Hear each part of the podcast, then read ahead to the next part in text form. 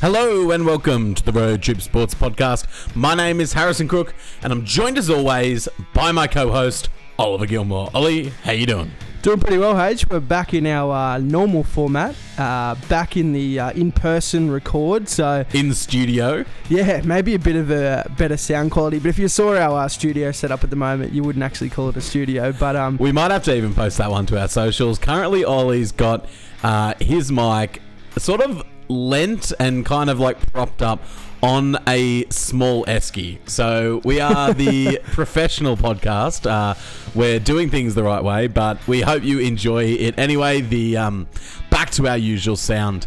Uh, it's got a great episode today for you. It is our draft preview, our 2023 NFL draft special. Now, because the podcast has been running for so long now, um, we're actually getting to hit segments that we've done last year and have our second go round of things. So we hope you really enjoy uh, what we've got planned for today. We're going to do a mock draft of the first 10. We're going to tell you the rest of our picks throughout the rest of the first round. We're going to draft the best number one overall picks of all time of the from the 2000s on, uh, and we're going to answer a load of mailbag today. So it should be a really good episode.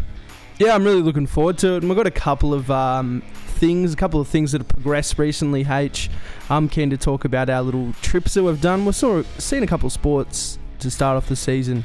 Absolutely. Uh, but before we get into those, we quickly better mention the uh, sponsors and mention the socials. So make sure you follow us on all of our socials. We're on Facebook, Instagram, and TikTok at Road Trip Sports Pod. Uh, you can find us on YouTube. Road Trip Sports Podcast is what you need to search any inquiries you've got. If you'd like to get in touch with the podcast yourself, make sure to inquire Road Trip Sports Podcast at gmail.com via email, or you can slide into any of our DMs at Road Trip Sports Pod. Once again, this episode is sponsored by Major Sports Collectibles Australia. Um, you can find them on Facebook and Instagram at Major Sports Collectibles for any of your collectible need, whether it's jerseys, helmets, whatever you're looking for. You can ask them; they will source it. They've also got a very uh, savvy collection of items currently on sale. So make sure you check them out at Major Sports Collectibles for all the items that are on sale and make sure to shoot them a DM if there's anything that you would like specifically brought in and they can source a price, they can quote it for you and get it to you.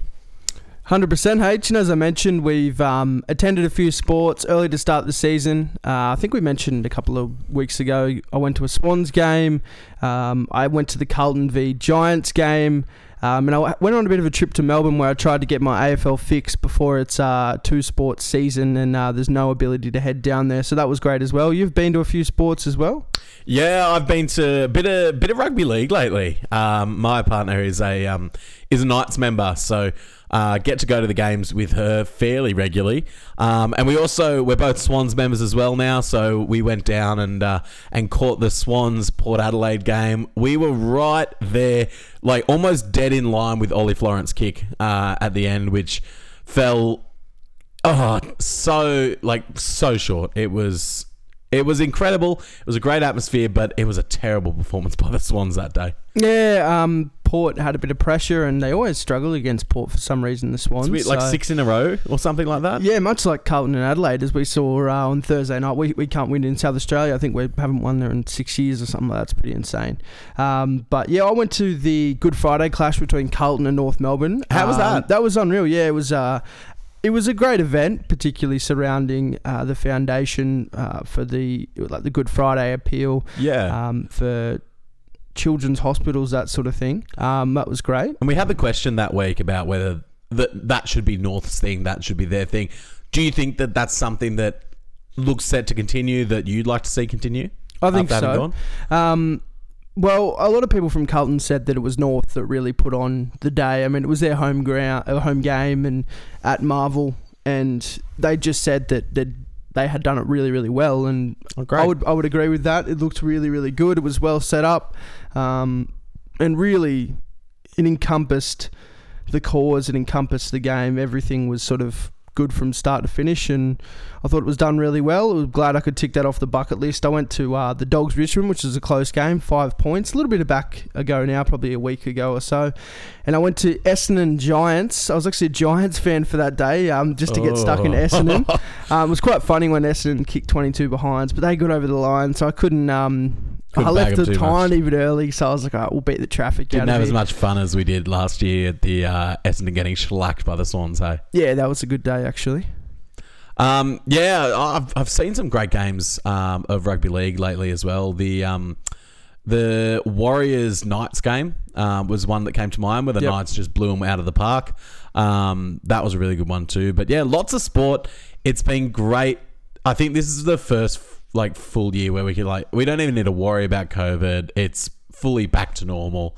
Um, it feels normal around the grounds, and it's it's absolutely great to be getting to so much sport. Yeah, it does, and it does. And if, if you get COVID from it, um, what are you? Yeah, pretty much out of action for a week now. There's no week at home mandate anymore. It's just when you sort of test negative and you're out, and people don't even test anymore, mate. So you got to be really crook and to get it. Um, Absolutely.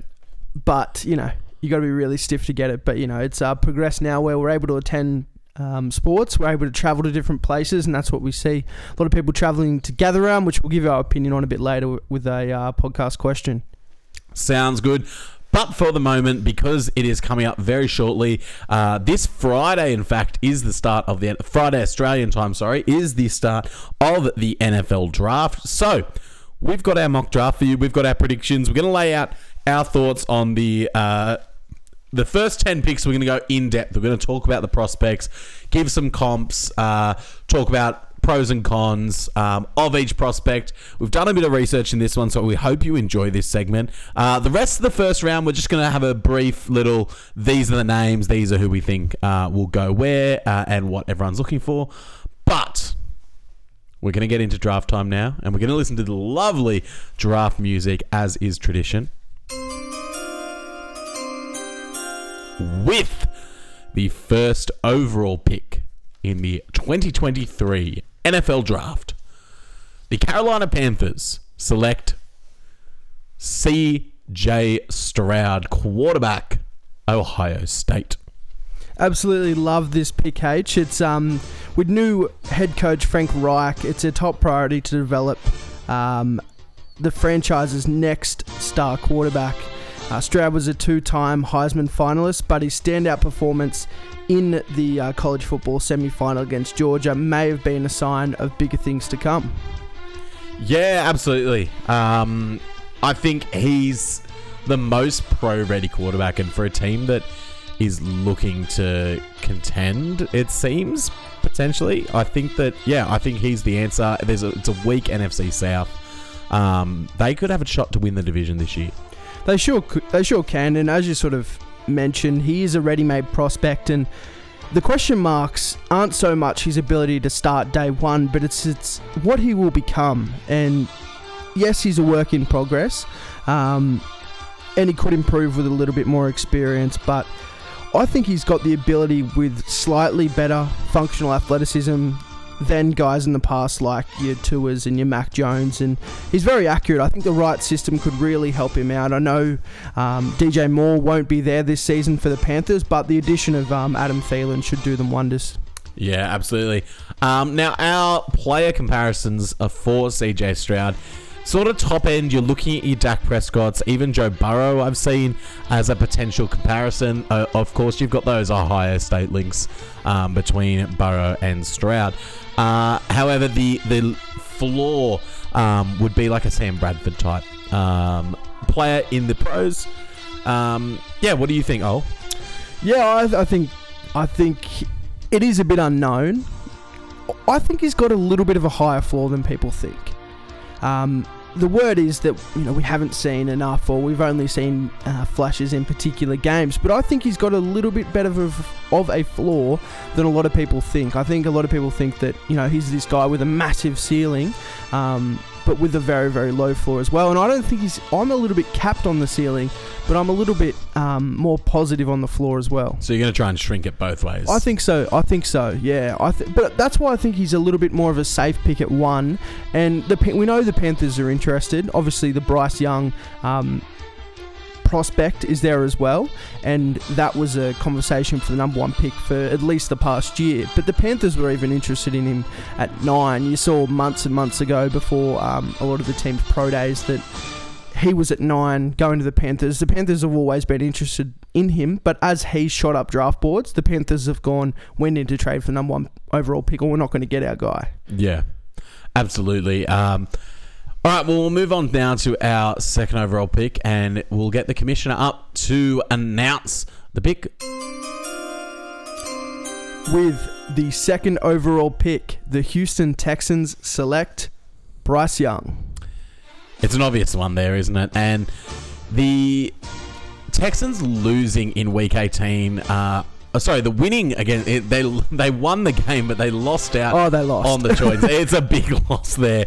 Um, they lost out on the first overall pick, which has meant that they saw the Bears there at one. They could have gave the farm to trade up to get the certainty, or watched a team jump over them and pick someone who could be their potential um, prospect, their, their key prospect, their key quarterback. And that's what seems to have been done. The the Carolina Panthers have jumped up to one. I don't think they lose out on Bryce Young. A lot of the reports were that Bryce Young was the prospect the Texans were looking at anyway. Um, so fingers crossed for them if that is the truth. Uh, the Crimson Tide player will be in Houston. Yeah, and we know Houston are after a guy and to give themselves a bit of identity. That team has been lacking identity for a long, long time, even when they had Deshaun Watson, yeah. really. Um, but yeah, so they I were think still a contender that. with Sh- Deshaun Watson though, and it, it they need to get back to that. They need to because all the fans are thinking is, oh, we were we were a good team with this guy. We had to trade him away for obvious reasons, but they've just been stagnating with new coach after new coach, with new quarterback after new quarterback. They need to right the ship, and they need to get this pick right. I agree, and I think whilst there's sm- whilst he's small, there's durability concerns. Um, there's some issues to his game. Overall, I think he's a great prospect. He's probably got the ability to be one of the best players in this draft class. Um, being a perennial MVP candidate, perhaps maybe it's a Jalen Hurts mode. Um, he's small though, H. He's what is he, 5'11, I believe he is, which is not your natural height for a quarterback by any means. Um, but I still think he has the ability to play in the pocket. Um, so coaches, they'll be able to install a full comprehensive playbook and he can run the ball when he's needed as well. Absolutely, absolutely. Um, and we, we've seen small quarterbacks succeed in the NFL as well. You look at you guys like Russell Wilson, even a Drew Brees type. Um, so small quarterbacks can succeed. Um, but there's always going to be that question of durability, especially after um, such a high profile quarterback has dealt with those durability concerns, being Tua, another Alabama product who's undersized. He's drawing those comparisons a lot, and it is largely unfair because they are different players, but um, it's going to be hard to shake. What would you consider as a bit of a comparison here, H? Um, so not in terms of size, because uh, this next comparison is a much larger player, but just in terms of the uh, athleticism, the physicality, and the arm talent, uh, Randall Cunningham is one that I've seen thrown around a lot. I've also seen a guy like Tua, um, so a guy that can run, won't necessarily run, but has that ability there to run. He's not he's not a scramble quarterback. He's not a Lamar Jackson, but he has that ability when called upon. The floor comparison is probably a Zach Wilson. Yeah, I can see Just th- he's I mean Zach Wilson eh, people still think he's got all those intangibles. He just hasn't put it together, and I think that's what could happen in the pro level for Jalen Hurts. Eh, Uh, sorry, not Jalen Hurts. Um, for Bryce Young, if he can't put it all together. Yeah, it's it's a good it's a good pick though. I and I know they need a quarterback at this position, and there are prospects that people are saying are better than the quarterbacks on the board at this spot. Um, but you've got to draft for need, and the talent's there. Um, you've got to draft a need when you need a quarterback because if you it's need the most a quarterback, important you position. need a quarterback. If you don't need a quarterback, you can take you whatever get the want. best available. Yep, absolutely right. Um, well, it takes us to the third overall pick now, and we'll wait for the commissioner to announce the pick.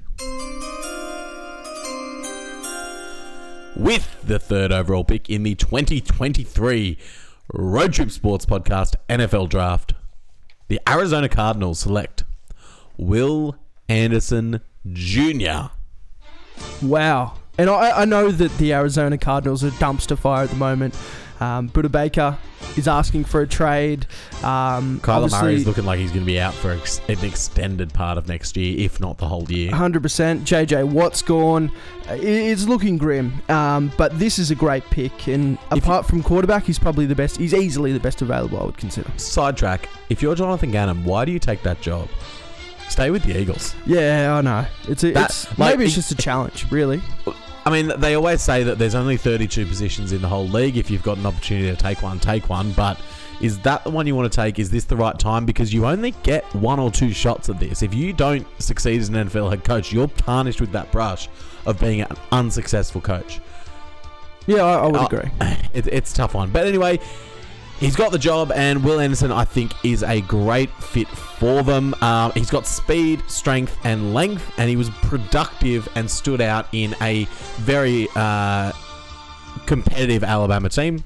Particularly in 2021, he had 17 and a half sacks, and that's what shot him up uh, the draft boards. Last year, he had 10 sacks, um, 34.5 sacks over his three year career. So we know he can get to the quarterback, and I think he's going to be a defensive player of the year candidate. Um, he's shown that he's been consistent. Consistent finishing big plays, but he needs to be a little bit better. And he sort of reminds me of a little bit of a Khalil Mack, uh, your Demarcus Lawrence. Um, Yep. I would consider it as a high floor pick, floor pick. You know, you think of these outside linebackers with athleticism, with skill. You know, he's six foot three, two hundred and thirty pounds. He's a big guy, and you know, whilst he had he hadn't lived up to his junior year that he had, um, I mean, he's certainly performed really, really, really, really well at the college level. That's the only uh, negative I could sort of see with the Scouts was just a low in comparison production in 2022 and maybe slightly underweight, but those things can be fixed in the pros. Like production is a the production for the whole Alabama team was down last year. So is it is it him? Is it the team? Is it that um, other players aren't pulling their weight, which means he's seeing more attention from the offensive line? Who's to say? But I think the talent is there, and like you said, it's a very uh, high floor pick. Yeah, I think I think it's a great pick here, and I, I'm surprised that the Bears traded um, back and didn't pick him number one overall, just because, or just because of how well and how great of a prospect he actually is. Um, but the Cardinals would be blessed to get him at this position. Absolutely.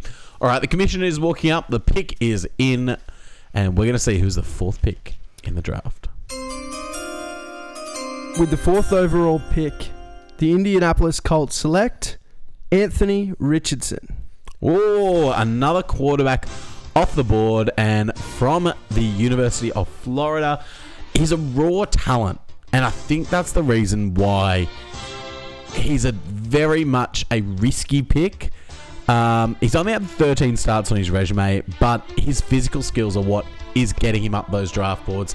He's catching people's eye, and people are thinking they're going to be the coach to unlock him.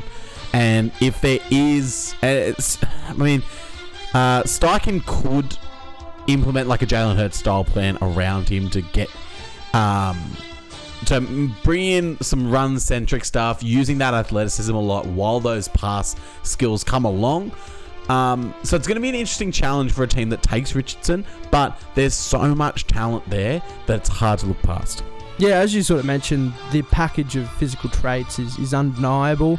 Um, he's almost a supersized version of Malik Willis. We saw him as a day two pick last year for the Tennessee Titans. Um, there's monster upside, and that's what I think gets him here.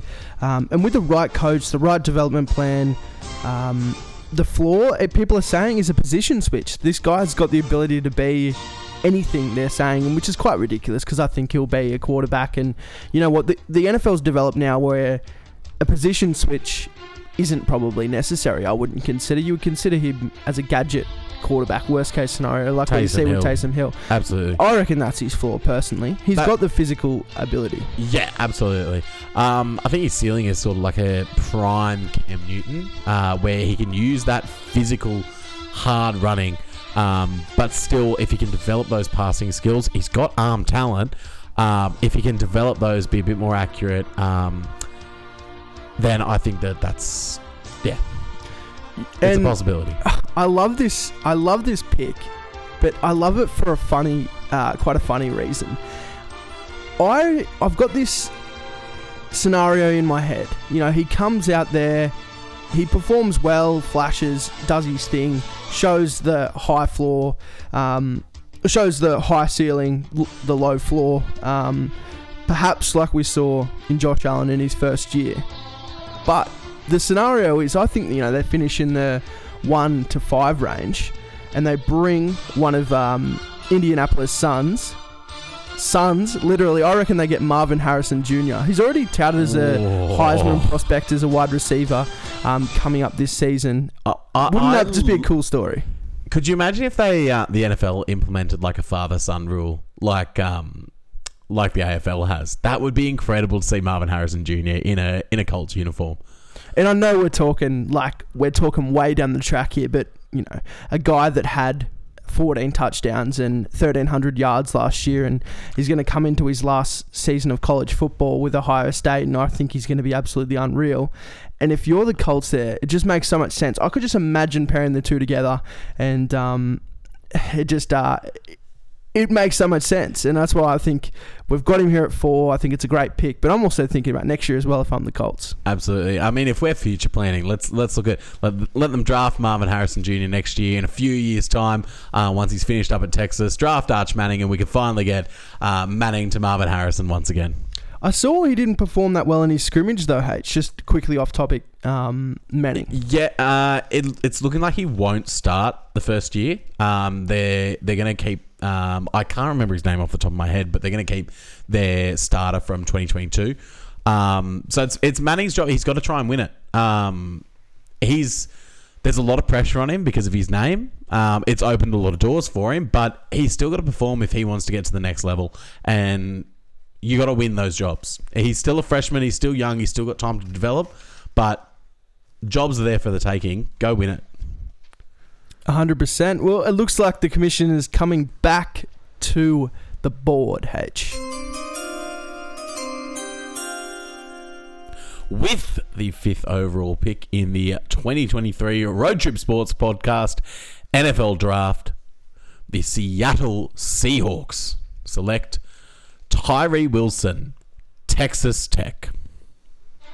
Wow. Well, he's probably one of the most physically dominant edge players in the nation. He's got outstanding length, powerful hands, um, and he regularly last year bullied offensive linemen.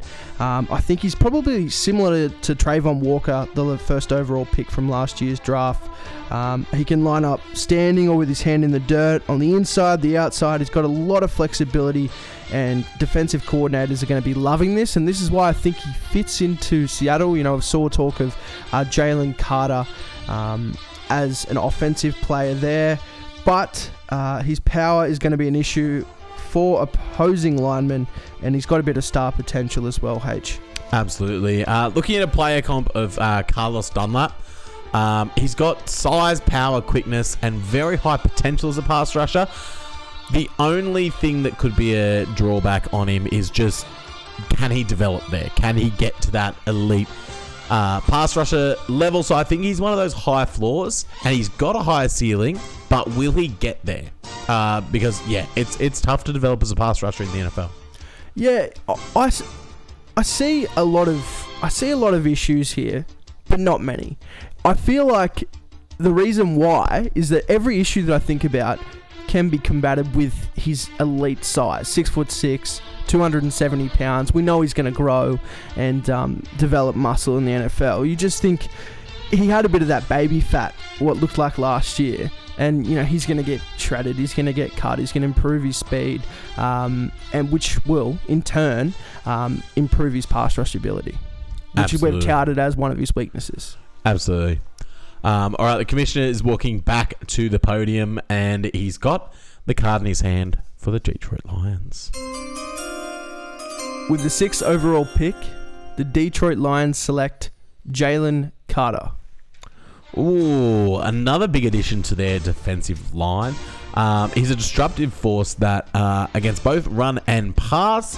And I think the biggest thing here is adding Carter and pairing him with Aidan Hutchinson can draw double teams. He can draw those double teams and get Hutchinson open to make those plays um, at edge. it's going to be very interesting to see if they can pair those two up together. I think that's a great pick there for the Lions. I, I would agree, and I think he'll demand a double team essentially every time he lines up. He'll fit in the team's front. He'll be a force to be reckoned with. Um, you pair him next to their uh, first round pick from last year, big things are going to happen. And if Carter's medicals check out, we're probably looking at you know five plus All Pro seasons. He could be huge, and he's touted as one of the best prospects in in this draft. Um, I could see the Hawks or the Lions interchangeably making this pick. I think I might have mentioned pick, making an offensive pick before. Uh, perhaps it may be a lineman, but I think you know they'll hold up. I think they need to improve that defense. That being the Seahawks and the Lions here. I think both players we just mentioned are great prospects, um, but I'm really excited for Jalen Carter. Yeah, I think the player comp, looking at like a Fletcher Cox uh, sort of style, demanding those double teams, uh, really getting attention from the offensive line. He's got quickness, power, a very fast reaction time. The only negative um, that we could sort of find was a lack of sack production, but he's defensive tackle, uh, and that's not always his job. So as long as he, the defensive line around him can get sacks and he can relieve some of that pressure on some of the other pass rushers, then he's doing his job. So I think it's a great pick there. Yeah, I, I love the pick, H. I love the pick. Um, once again, similar to similar to Wilson, you expect that the sack production will improve. Um, you would expect that he'll be able to get to the quarterback more often, and as attention gets drawn to Hutchinson, you would think that um, Carter slips through the cracks. And if Carter's getting the attention, you think it helps out Hutchinson, and I think that's what really helps the Lions. And if they can establish some secondary um, picks, maybe a trade up in the first or get a guy in the second or third with some athleticism and some talent, um, that would be unreal. Especially now they've lost their um, quarterback pick from a few years ago. Mm, for sure, for sure. All right, the uh, commissioner's walking back up to the podium. With the seventh overall pick in the 2023 Road Trip Sports Podcast NFL Draft, the Las Vegas Raiders select Devon Witherspoon. Wow, so this would probably be our first major surprise. There is a couple of cornerbacks that are touted um, to be above him, but it's the elite athleticism that's got him to this position. H um, coaching staffs are already talking about falling in love with him and um, making the pick higher up the draft, and I think the Raiders do this. They need a cornerback um, very, very much, and I think if he can get on the right side of the coach, um, you know, we saw a couple of issues with his discipline last year with pass interference, but a lot of people um, calling Sauce Gardner comparisons. He's a little bit on the smaller side, six foot, 185 pounds, um, but I think he's going to be ready to play early and to make an impact early. Yeah, he seems to be great in man-to-man coverage. Very hard hitter, can force the ball out. Um, Jaire Alexander is the player comp we've got for him. Um, some of the negatives you mentioned uh, were his small frame and he can get caught holding, but usually with the small, he's he's still six foot, so he can build muscle on that. Um, yeah, I think it's a great pick there. Once again, it's a very surprising pick, um, but hopefully the Raiders, Raiders have made the right decision. But for the moment, the commissioner is going to the podium. With the eighth overall pick, the Atlanta Falcons select Christian Gonzalez. Christian Gonzalez arguably is the best corner in the class. Uh, Colorado transfer, um, big time athlete who is still growing into the position. He's got the size, strength, and speed. 4.3840. So he is ready to burn um, and ready to keep up with a lot of the fastest NFL wide receivers. Just needs a bit of uh, improvement in his run support. Yeah, I think the right pick at seven probably was this guy, but I just think, um, as I mentioned, prospects. Uh, well, Witherspoon as a prospect has really impressed some coaches, but I think Gonzalez is that guy that um, you look for in a cornerback. He's great at press coverage. Um, once he learns to be a little bit less handsy, he'll be fantastic. He showed uh, signs of correcting that last season in his college season, um, and I think he'll be a bona fide uh, cornerback one for a team next year, and a player that quarterbacks will deliberately avoid. Absolutely. Um, looking at AJ Terrell uh, there as our player comp for that one. But we're going to move on now to the ninth overall pick.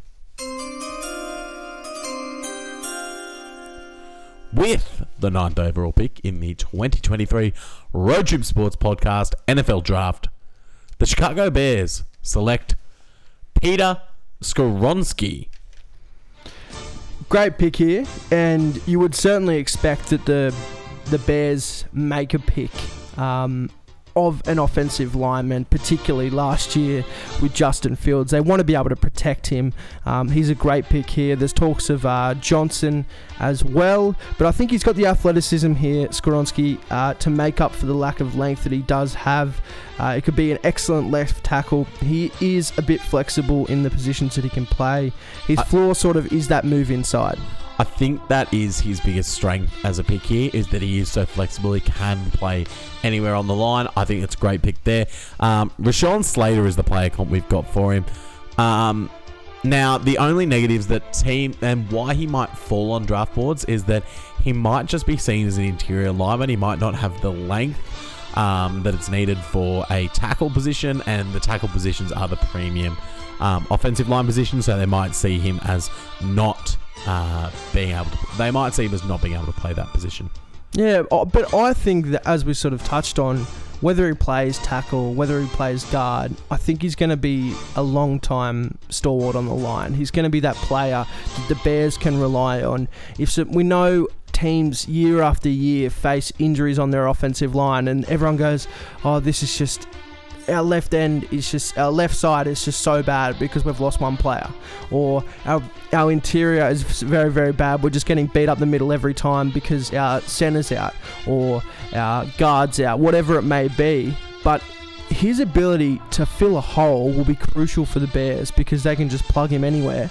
And a team that's trying to develop and protect Justin Fields needs flexibility on the offensive line, which I think is why they make a smart pick rather than a reach here.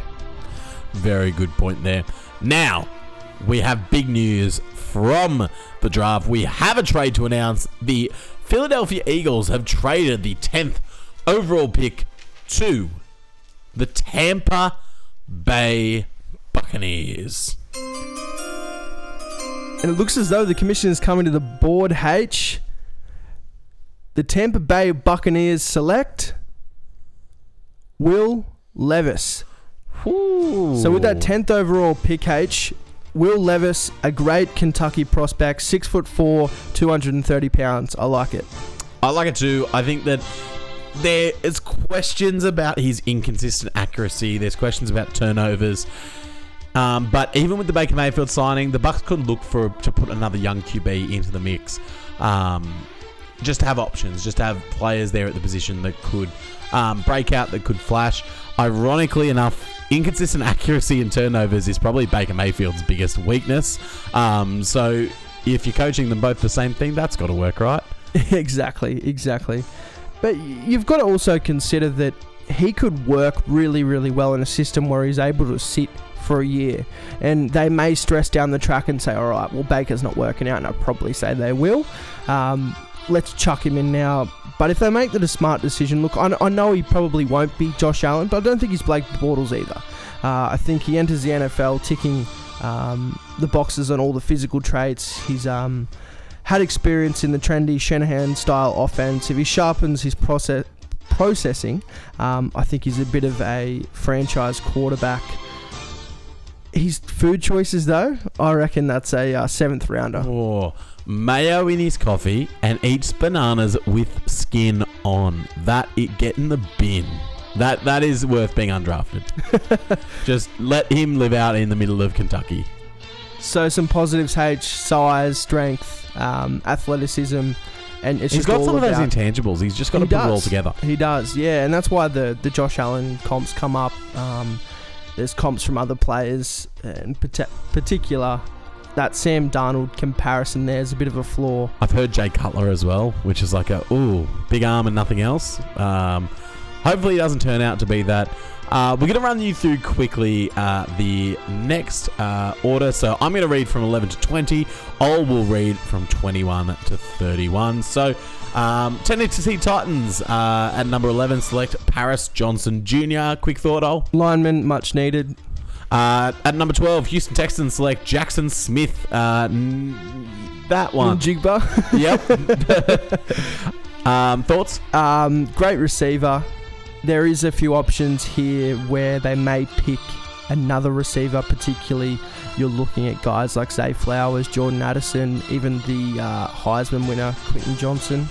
Did Quentin Johnston end up winning the Heisman? Or did he? No, he was a Heisman finalist. No, finally, yeah. Yeah. Um, New York Jets uh, at number 13 select Broderick Jones. Another uh, offensive lineman prospect here, I believe. I don't know a lot about Broderick Jones, but he's um, he's got some great feet. Uh, offensive tackle for the Georgia Bulldogs, so um, he's had some experience winning. Hopefully, Um, that can carry over. Hopefully not if he's being uh, drafted by the Jets. Uh, number 14, the New England Patriots select Nolan Smith. Another Georgia prospect, linebacker this time. Um, another winner. Hopefully, the Patriots are uh, getting a guy that can help them win. At number 15, the Green Bay Packers select Michael Mayer. Now, you might have some more thoughts for this one. I do a little bit. Um, I think the Packers fans get a bit of a consolation here. I don't think they pick a receiver in this first round, but I don't think they pick a defensive player. It is still a chance, but I think May is a good pick, particularly because he's a fantastic prospect out, of Notre Dame. Um, but with that said, I think that he's already talked with the team.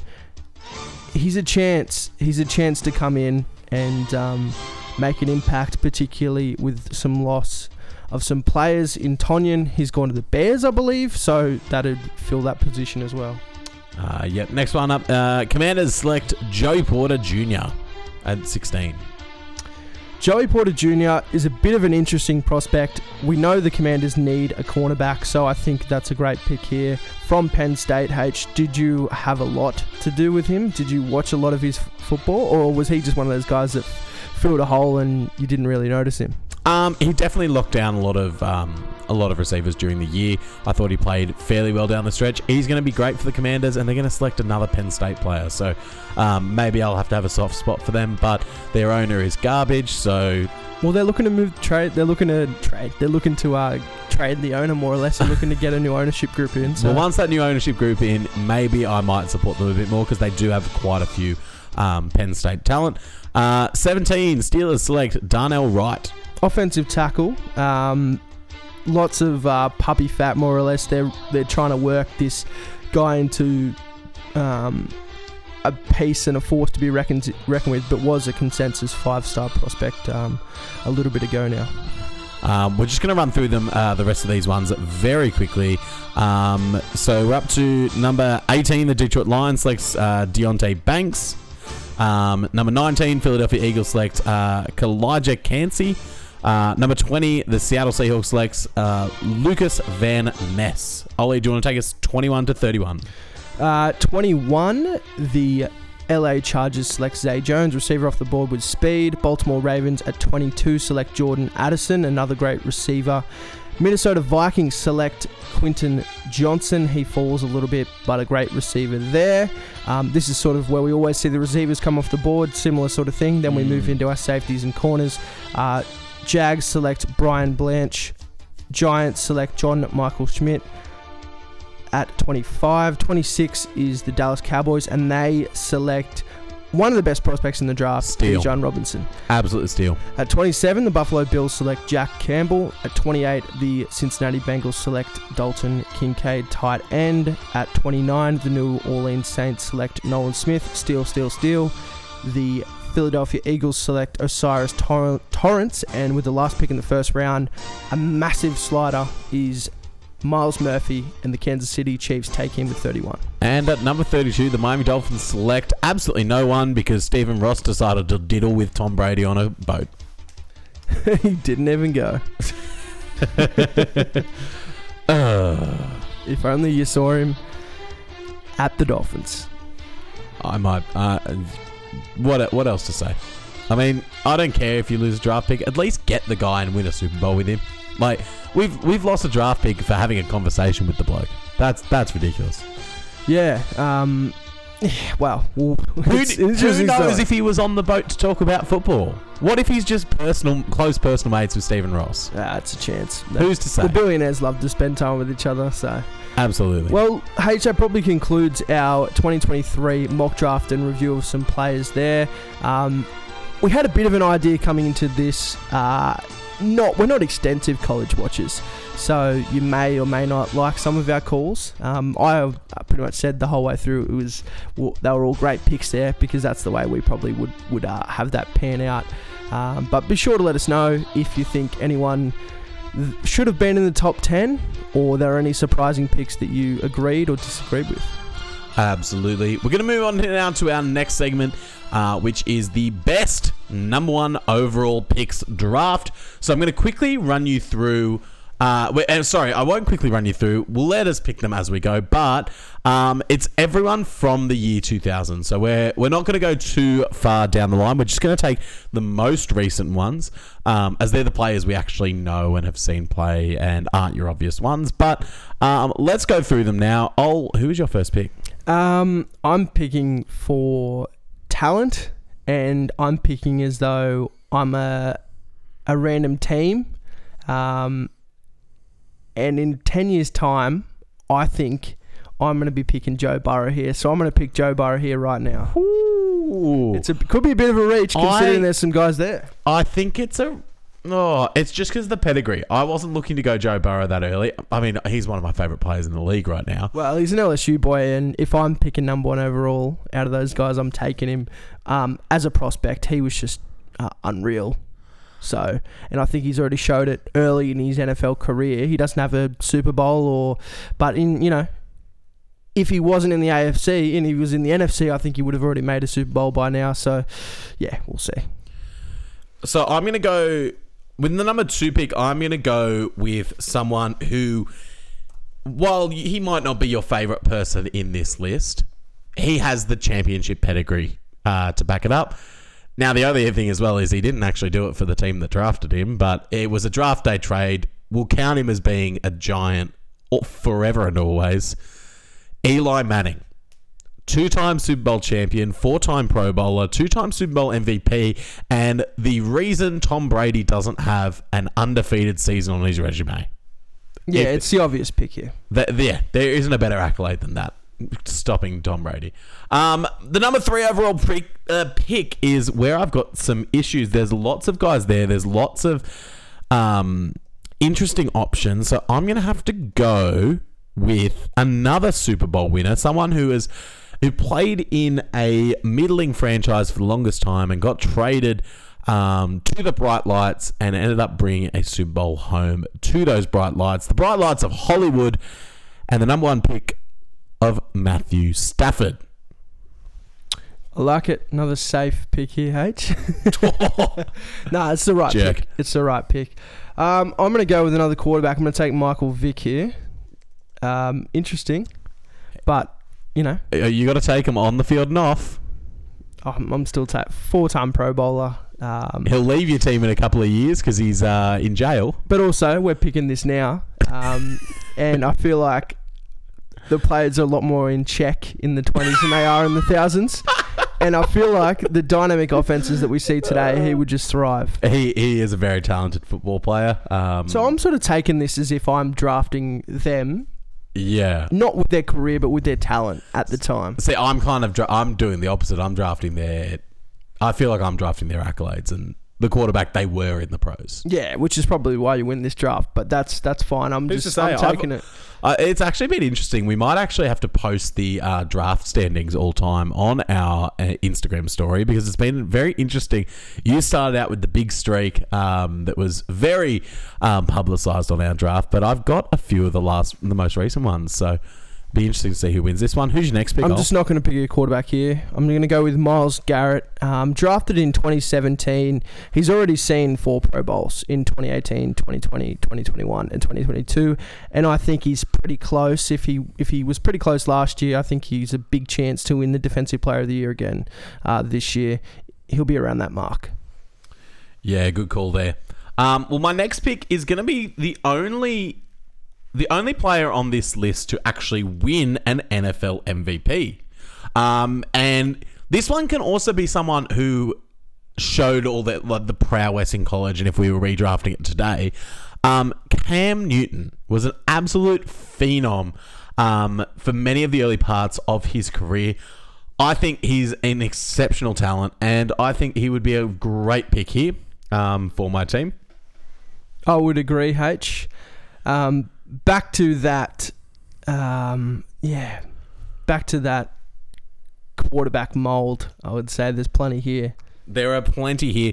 Um, and I'm going to go quarterback again. I'm going to go with a man who was touted as the best prospect possibly ever, or at least since Peyton Manning himself. It's an, another Indianapolis Colt. It's Andrew Luck. He his career ended early due to injury slash early retirement. However, his time in the league was absolutely exceptional. He was a top five quarterback in every single season he played. Um, he came into the league with such a high standing and high pedigree. Actually lived up to it. Didn't bring a championship to uh, Indianapolis, but if he stuck around, he might have done it. Yeah, it's a it's a good pick here. Um, this is where it gets tough. This is where it gets really tough for me. Um, mm, well, I can't see Kyler Murray getting too much better, so I'm not going to pick him just yet. I might not pick him at all, but I'm going to go with I'm going to go with because I'm doing it not for name value, and I think I'm already lost because of this pick. But I'm going to go with uh, I'm going to go with Jake the Snake Long. I think he was a a great um, tackle for the Dolphins. You don't like the pick? No. I think it was a waste of a pick where it was um, in that draft, and yeah, he was talented, but uh, no. Well, I'm just picking him coming out of college, and we saw him straight away, um, straight away, pretty well, being All Pro player, um, and and a Pro bowler. So I'm just thinking, as a prospect that I'm taking, tackles are hard to get. I know I'm, I could go with a name value here, but that's why I'm sort of like I'm just sort of picking for talent. I don't know. This is the this is what I'm going with this draft. It'll probably lose me the draft, but that's all right. we'll see. Um, and your last pick, oh, If I'm going for talent, I might as well go with um, might as well go with Baker Mayfield, right? um, I wouldn't do it. bold I strategy. would- Let's I see if it wouldn't- pays off for it. I wouldn't do it to myself. Seriously, I think you've actually deleted Bay I Mayfield did. off our I did. I wasn't even going to touch him. Um, I might touch touch uh, JaMarcus Russell though. Yuck. You reckon? Yuck. that's uh, that's what she said. Oh God, wasn't he uh, a fail? For the, I uh, just Raiders? love I love the story of the Raiders sending him a, giving him a blank tape and saying it's film um, about X and O whatever whatever they told him. But they they basically said that yeah that he it, it was a film you need to go watch the film. Came back the next day he said oh yeah it was a great film about blah blah blah coverage. And they were like yeah the film was blank mate. We know you're lying. We know you're not watching film. Um hilarious. Yeah, look, man, I probably shouldn't have picked Jack Long to be honest, but I'm gonna go with um, I'm gonna go with uh, I'm gonna go with Trevor Lawrence. I think he's a good prospect, yet to be seen, but I think um, I'm gonna take the risk here. I think that's a really good call. Um, the way you've drafted, I think that one makes the most sense. Um, now, I'm looking at the board, and I think there's some options.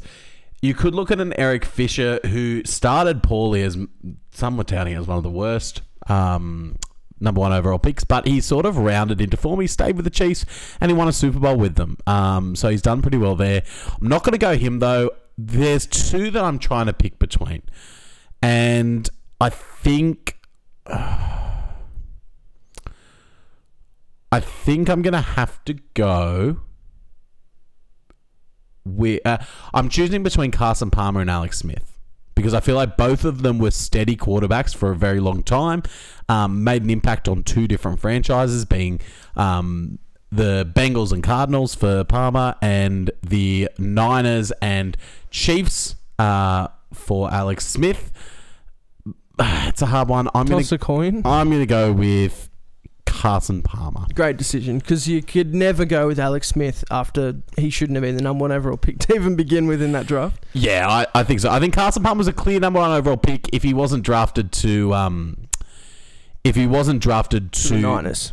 the Bengals, Oh, Carson, Carson Palmer. If he yeah, wasn't drafted yeah. to the Bengals, he might have had more success. He was a very talented player, just couldn't always stay healthy and um and all that. But I think he was a great player overall. Oh, Let's God. go through our drafts. Old, do you want to kick us off? Yeah, I'll just change Jake Long to Baker Mayfield for the memes. Can I actually do that? I will absolutely let you do that. Why Uh, not? no, I, I should I should change it to Kyler Murray for the memes. Um, no. I think Kyler Murray gives you a better Actually, chance. you know what? I think I've already flanked this draft. I'm going to put Baker Mayfield in there. Um, I know you'll consent to that because it's hilarious. Absolutely. But um, and just see if that slips through the cracks and I still win. will, will you will you let me make Baker Mayfield the photo? No, you your can't. team? you- Not that severe. I wanted to try and be a little bit subtle. Okay. So if you've if you've already voted and you're listening now, and please don't go back. I don't think you can change your You can't go back and change it. You Well, can that's make good. a second account if you really want and follow us. We always like um, new followers. So if you want to keep voting and make sure your vote is heard, make lots of fake accounts. Be like the Russian bots you all know and love. Um, but do you want to take us through your team, Ol? Uh, the team that all the Russian bo- bots will be voting for. Apparently, um, I've got Joe Burrow, Michael Vick, Myles Garrett, Baker Mayfield, and Trevor Lawrence. And I've got Eli Manning, uh, Matthew Stafford, Cam Newton, Andrew Luck, and Carson Palmer. What are you going to do with five quarterbacks on your roster, mate? bombs, bombs, Philly special. Um, I think that the biggest thing. I mean, you've, you've got four quarterbacks, mate. yeah, but at least I got someone on the Ma- defense. Michael Vick is- can be a glorified running back for you, I Oh, guess. exactly. Um, but I think the biggest thing we've realised in this is that number one picks have largely been a bit bleh.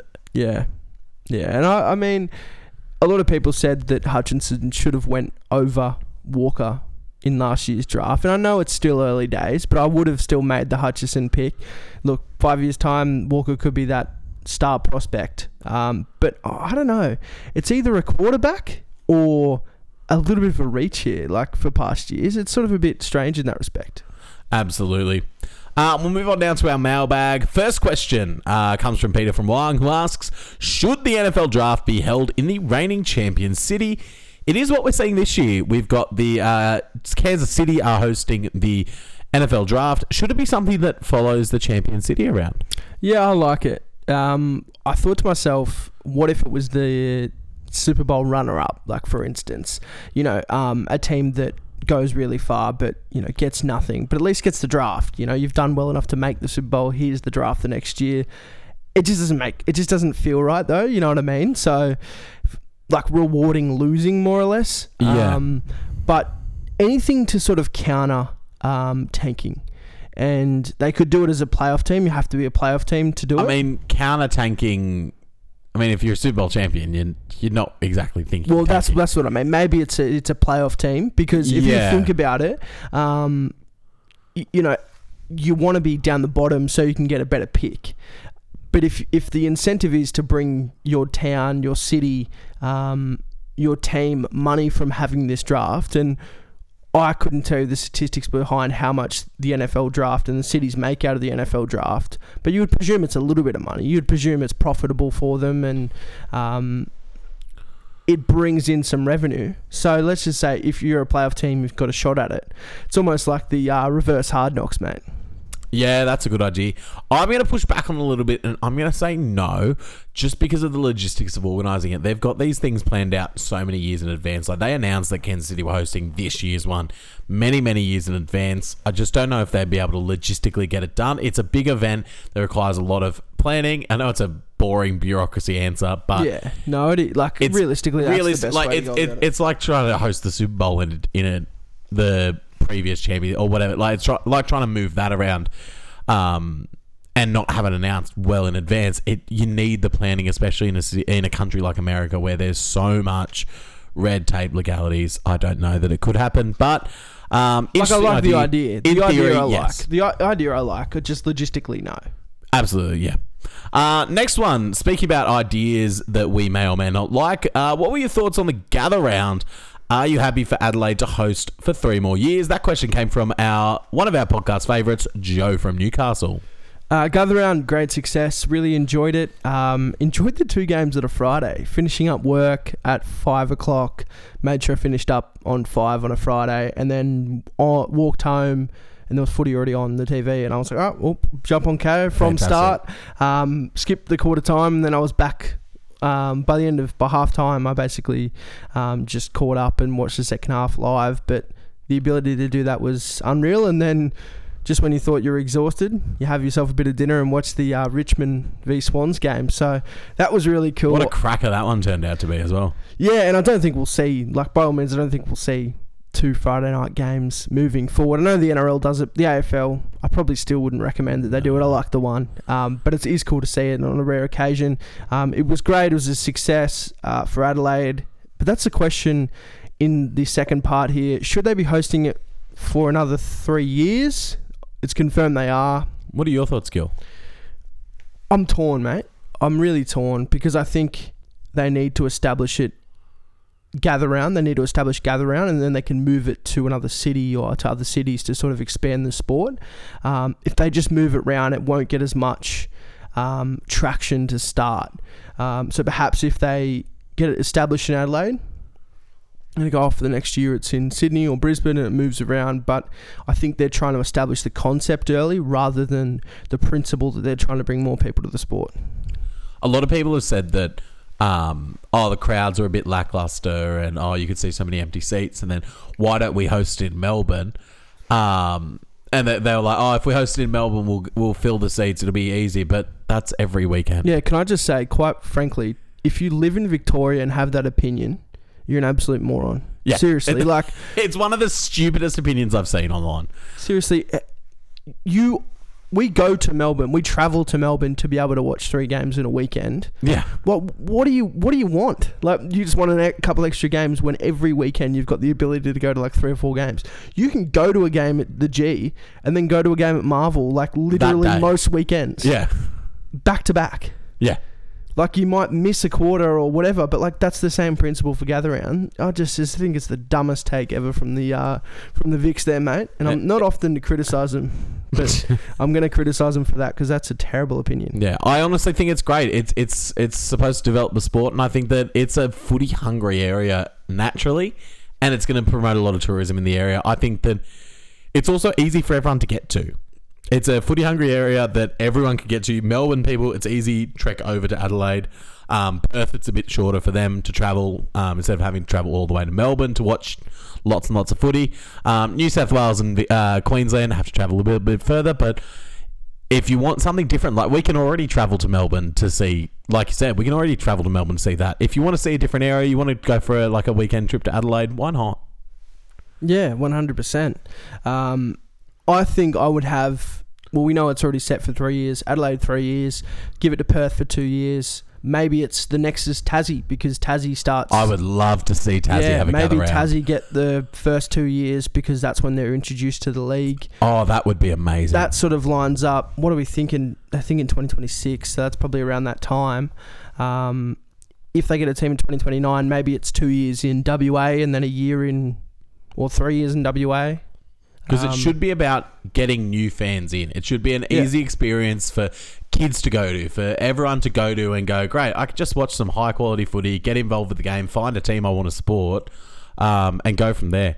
Um, all right, we'll move on to the next question now. At Peter Peter Peter 1919 has asked thoughts on the AFL's crackdown on tackles. It feels like the AFL is cracking down on everything. I've seen them crack down on bumps. I've seen them crack down on um, dissent. I've seen them crack down on players breathing too hard. Um, what are your thoughts, Ol? We need consistency, mate. Is the uh, is the end of it? I think we need. I think we talked about this last year. consistency. Consistency is the biggest bane of my existence um, with the current umpiring product in the AFL. How on earth Will Day gets two weeks for a tackle? I know it's a dangerous tackle. I'm I'm a lawyer. Everything works in a table of offences. I understand the process. I understand how it works. I understand why they make the decision. But as a football fan, I don't understand how Will Day can get two weeks for a standard tackle, a standard footy action. Yes, they're trying to stamp that sort of action out of the game, but Pickett jumps, Kysaiah Pickett jumps in the air at Bailey Smith and gets two weeks. One is an action that is a football action. Yes, they're trying to rub it out, as I said. But w- another one is an action where a player is forcefully jumping out of the air off both feet to bump someone, makes contact with the head, and that's two weeks. It just doesn't make oh, It- sense. where is the compare? You can't compare any of them. Like Patrick Cripps gets off last last year, and everyone goes, if that was over again, I think he, I think he'd probably get suspended. I think it would do. But we haven't seen any. All we asked for last year was consistency. All we're asking for now is consistency. I don't Um, even care where that line is. Yeah, But like, as long as it's a cl- it's clear to fans, it's clear to everyone. This is the line. This is this is what's worth one game. This is what's worth two. Like there's not that clear. Like it's just like the AFL makes up these arbitrary numbers out of thin air. Goes that one four weeks. That one two weeks. That one gets off free. Yeah, well, like I'm, I have a special interest in sports law, so I always look at the tribunals, look at how they categorize each offence, and as I said, one offence may be categorized as two weeks, and one offence may be categorized as two weeks, and are completely different actions, but they fit this table. Now, practically, it doesn't like it doesn't work that way. It's like, But that's that's the problem with the table. Then well, it's a, pro- it's just a problem with the way that that's the problem with the process. it's a problem with it's the problem with the process. It's like if if um a person commits murder and a person commits um assault, and like that yes they're two different actions. Yes, what they one they're Yes, they're both, both forceful, bad. forceful contact, da, da, da, whatever. But they're completely different offences, and you can't judge them the same way based on a table. Which is sort of why they're like, oh, we got to assess this, this, and this, and it's like who makes these decisions? And when they appeal, the appeals now, um, a lot of the appeals that go forward and are put to the tribunal, they've got all sorts of hesitance to um, rebut their decision because they think it makes them look bad. And I think it does. But with that said, because they've got that opinion now, they're not going to change anything. And what they're setting now is a precedent. So, yet the thoughts on the crackdown is if that if they don't get this right now, I think it establishes a horrible precedent. I think they aren't getting it right now, which is why No. I think it's a bad thing. I agree. I agree. Um, last question comes from Noah from Newcastle, who asks, "Did Arsenal fumble the bag?" Yes, Absolutely. big time. Uh, what were they up 2 0 after like 20 minutes? After 10 minutes, wasn't it? 10 Yeah. minutes, yeah. Um, end up 2 all with West Ham. And I think I mentioned, and I think you looked at me a bit weird, and a few people messaged me being like, oh, okay, you sure about that? I said that I think Man City will clip them. Now it's uh, 74 points to Arsenal, 70 points to Man City. Man City with the game in hand. Um, You would Mm. think, you would think that they get the win. Um, against Brighton. I know it's postponed now, but then it's the matchup against Arsenal. If Man City win against Arsenal, I think it's They've won the league. they've won the league. I think so. Um, I think that- Guardiola side will be ready to go too. Oh, they're, yeah, for they're, sure. They're going to be ready. They're going to be hitting their form. They're not going to drop another game. It's just going to be. It's going to come down to that matchup. Arsenal have to beat Man City and have to hold on to all these points. They can't drop any more points. it's great to see, but I think that seriously decides. Um, I think that decides the the APL that one game. It's good for the EPL though because it's good that these late games matter and that the teams who are vying for the cup are playing each other late. I think it also helps that Man City um, won their first leg three 0 as well in the Champions League. So they're not going to be like they. You still obviously they want to stay in the Champions League. They've never won one, um, as I like to point out. But there's not as much pressure. They're, they're There's not as much pressure. They don't have. They don't have to come back from a deficit. Yeah, they're gonna have to lose three 0 or?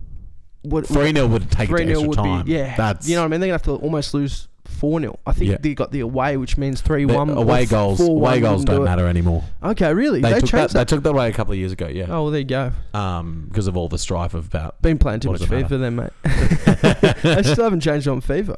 Haven't they really? Not for well, the- it's not an official. I swear to God, they haven't. Eh? Yeah, no, it, it definitely has changed. It's a conversation I've had with my brother many times um, about why it doesn't make sense. But um, yeah, it's going to be an interesting title race uh, to the finish. I hope Arsenal win it. I just don't want to see Man City win again. I think it's boring for the league. Um, I'm not necessarily an Arsenal fan, but I think it's exciting. They've built a young squad. Arteta's doing great for them. Um, hold on, Arsenal. Come on. I don't know who I'd love to see win the Champions League. Um, it's probably going to be I want to see Real go up against Man City because I would I would love to see Madrid crush their hopes and dreams. That would be. Madrid. Yeah. I think they're playing next round though. It's already um the imagine winner. um. the winner of Madrid Chelsea. Could you imagine Inter v um, Milan City. though? I know. I Oh, know great. that Milan's Inter v Milan. That would be awesome. That would be unreal. Um, could you imagine the civil war um, in Milan in a, in a Champions League semi. Oh, that would be. That would be. Unreal. Imagine a final. Like I would want to be. Would I would want to be. People would actually die. Yeah, probably. Um, I, I think they'd have to call off the game just for um, just for public safety. Um, we'll move on to our locks now. Now uh, we didn't uh, have an episode last week, so the couple of weeks ago, the Saints uh, beat the Suns. Uh, Putting me on two points. Adesanya also beat Pereira, um, putting you on two points, Sol. Uh, and who is your lock for this week? um, going Penrith to beat the Rabbitohs. They had a bit of a scare against the Knights. You reckon they'll uh, right the ship? Yeah, I do. I do. I think um, they're a better team than the Rabbitohs, and I don't know. I'm just I'm just going with this one this week. It was a bit of a stab in the dark. Um, I think Penrith is still a great team, despite everyone's comments early. Yeah, for sure. Um, I'm going to go your Carlton Blues uh, to take down the St Kilda Saints. You prick. You prick. oh, I always love doing this. Um, so yeah, either way, uh, I win. All right. Well, um, we look forward to a, a big week of sports coming up. Uh, it's the NBA playoffs. They're on. Really, really exciting. We've got some really, really exciting series, which I'm sure we'll probably um, have a bit more context and a bit more to discuss next week. We may be looking to do another sort of draft special, reviewing the draft and, and what was um, of the NFL draft 2023. Who went number one? Um, where did Anthony Richardson go? How far did, how far did Johnson fall? All the stories. Did the Dolphins trade up to get a running back? Did they get Bijan Robinson? Oh, don't get me too excited. That would um, did the Dolphins? Uh, who, who did the Dolphins trade for? They could trade for anyone. They're they're they're all in. Dolphins are in the Super Bowl. yeah, and um, I've got a mate that's uh, just done a uh, trip round America. Uh, he's been to Portland. He's been to a lot of different cities. He's a Dolphins fan, so begrudgingly, I'm gonna have to deal with two on the podcast. But I'm really keen to get him on in the future as well to discuss about his trip, and inevitably discuss how good the Dolphins are going to go this year. Um, I'm sure H is looking forward to that. I'm absolutely excited. Um, well, yeah, that's it for our podcast today. Um, thank you once again for listening. If you've enjoyed the podcast, make sure you follow us on all of our socials. We're on Facebook, Instagram, and TikTok at Road Trip Sports Pod. Uh, you can find us on YouTube. Road Trip Sports Podcast is what you need to search. Any inquiries you've got, Road Trip Sports Podcast at gmail.com, or you can slide into any of our DMs. That's at Road Trip Sports Pod. Once again, this episode was sponsored by Major Sports Collectibles Australia. For any of your collectible needs, whether it's something that they're already selling or you'd like them to source something for you, make sure to get in touch. Jerseys, helmets, and any collectibles that is on your mind, uh, they can source it for you at Major Sports Collectibles on Facebook and Instagram. We hope you have a great week. Hope your team wins, unless they're playing the Swans, the Blues, or the Tigers, or the Warriors. or the Warriors, or the now. Lakers, or there's too much sport, too little time. Uh, Madrid, Liverpool. Um, just don't beat our teams, please. If your team's playing someone else, don't care. Don't beat our teams. Um, but we'll see you next time. see ya.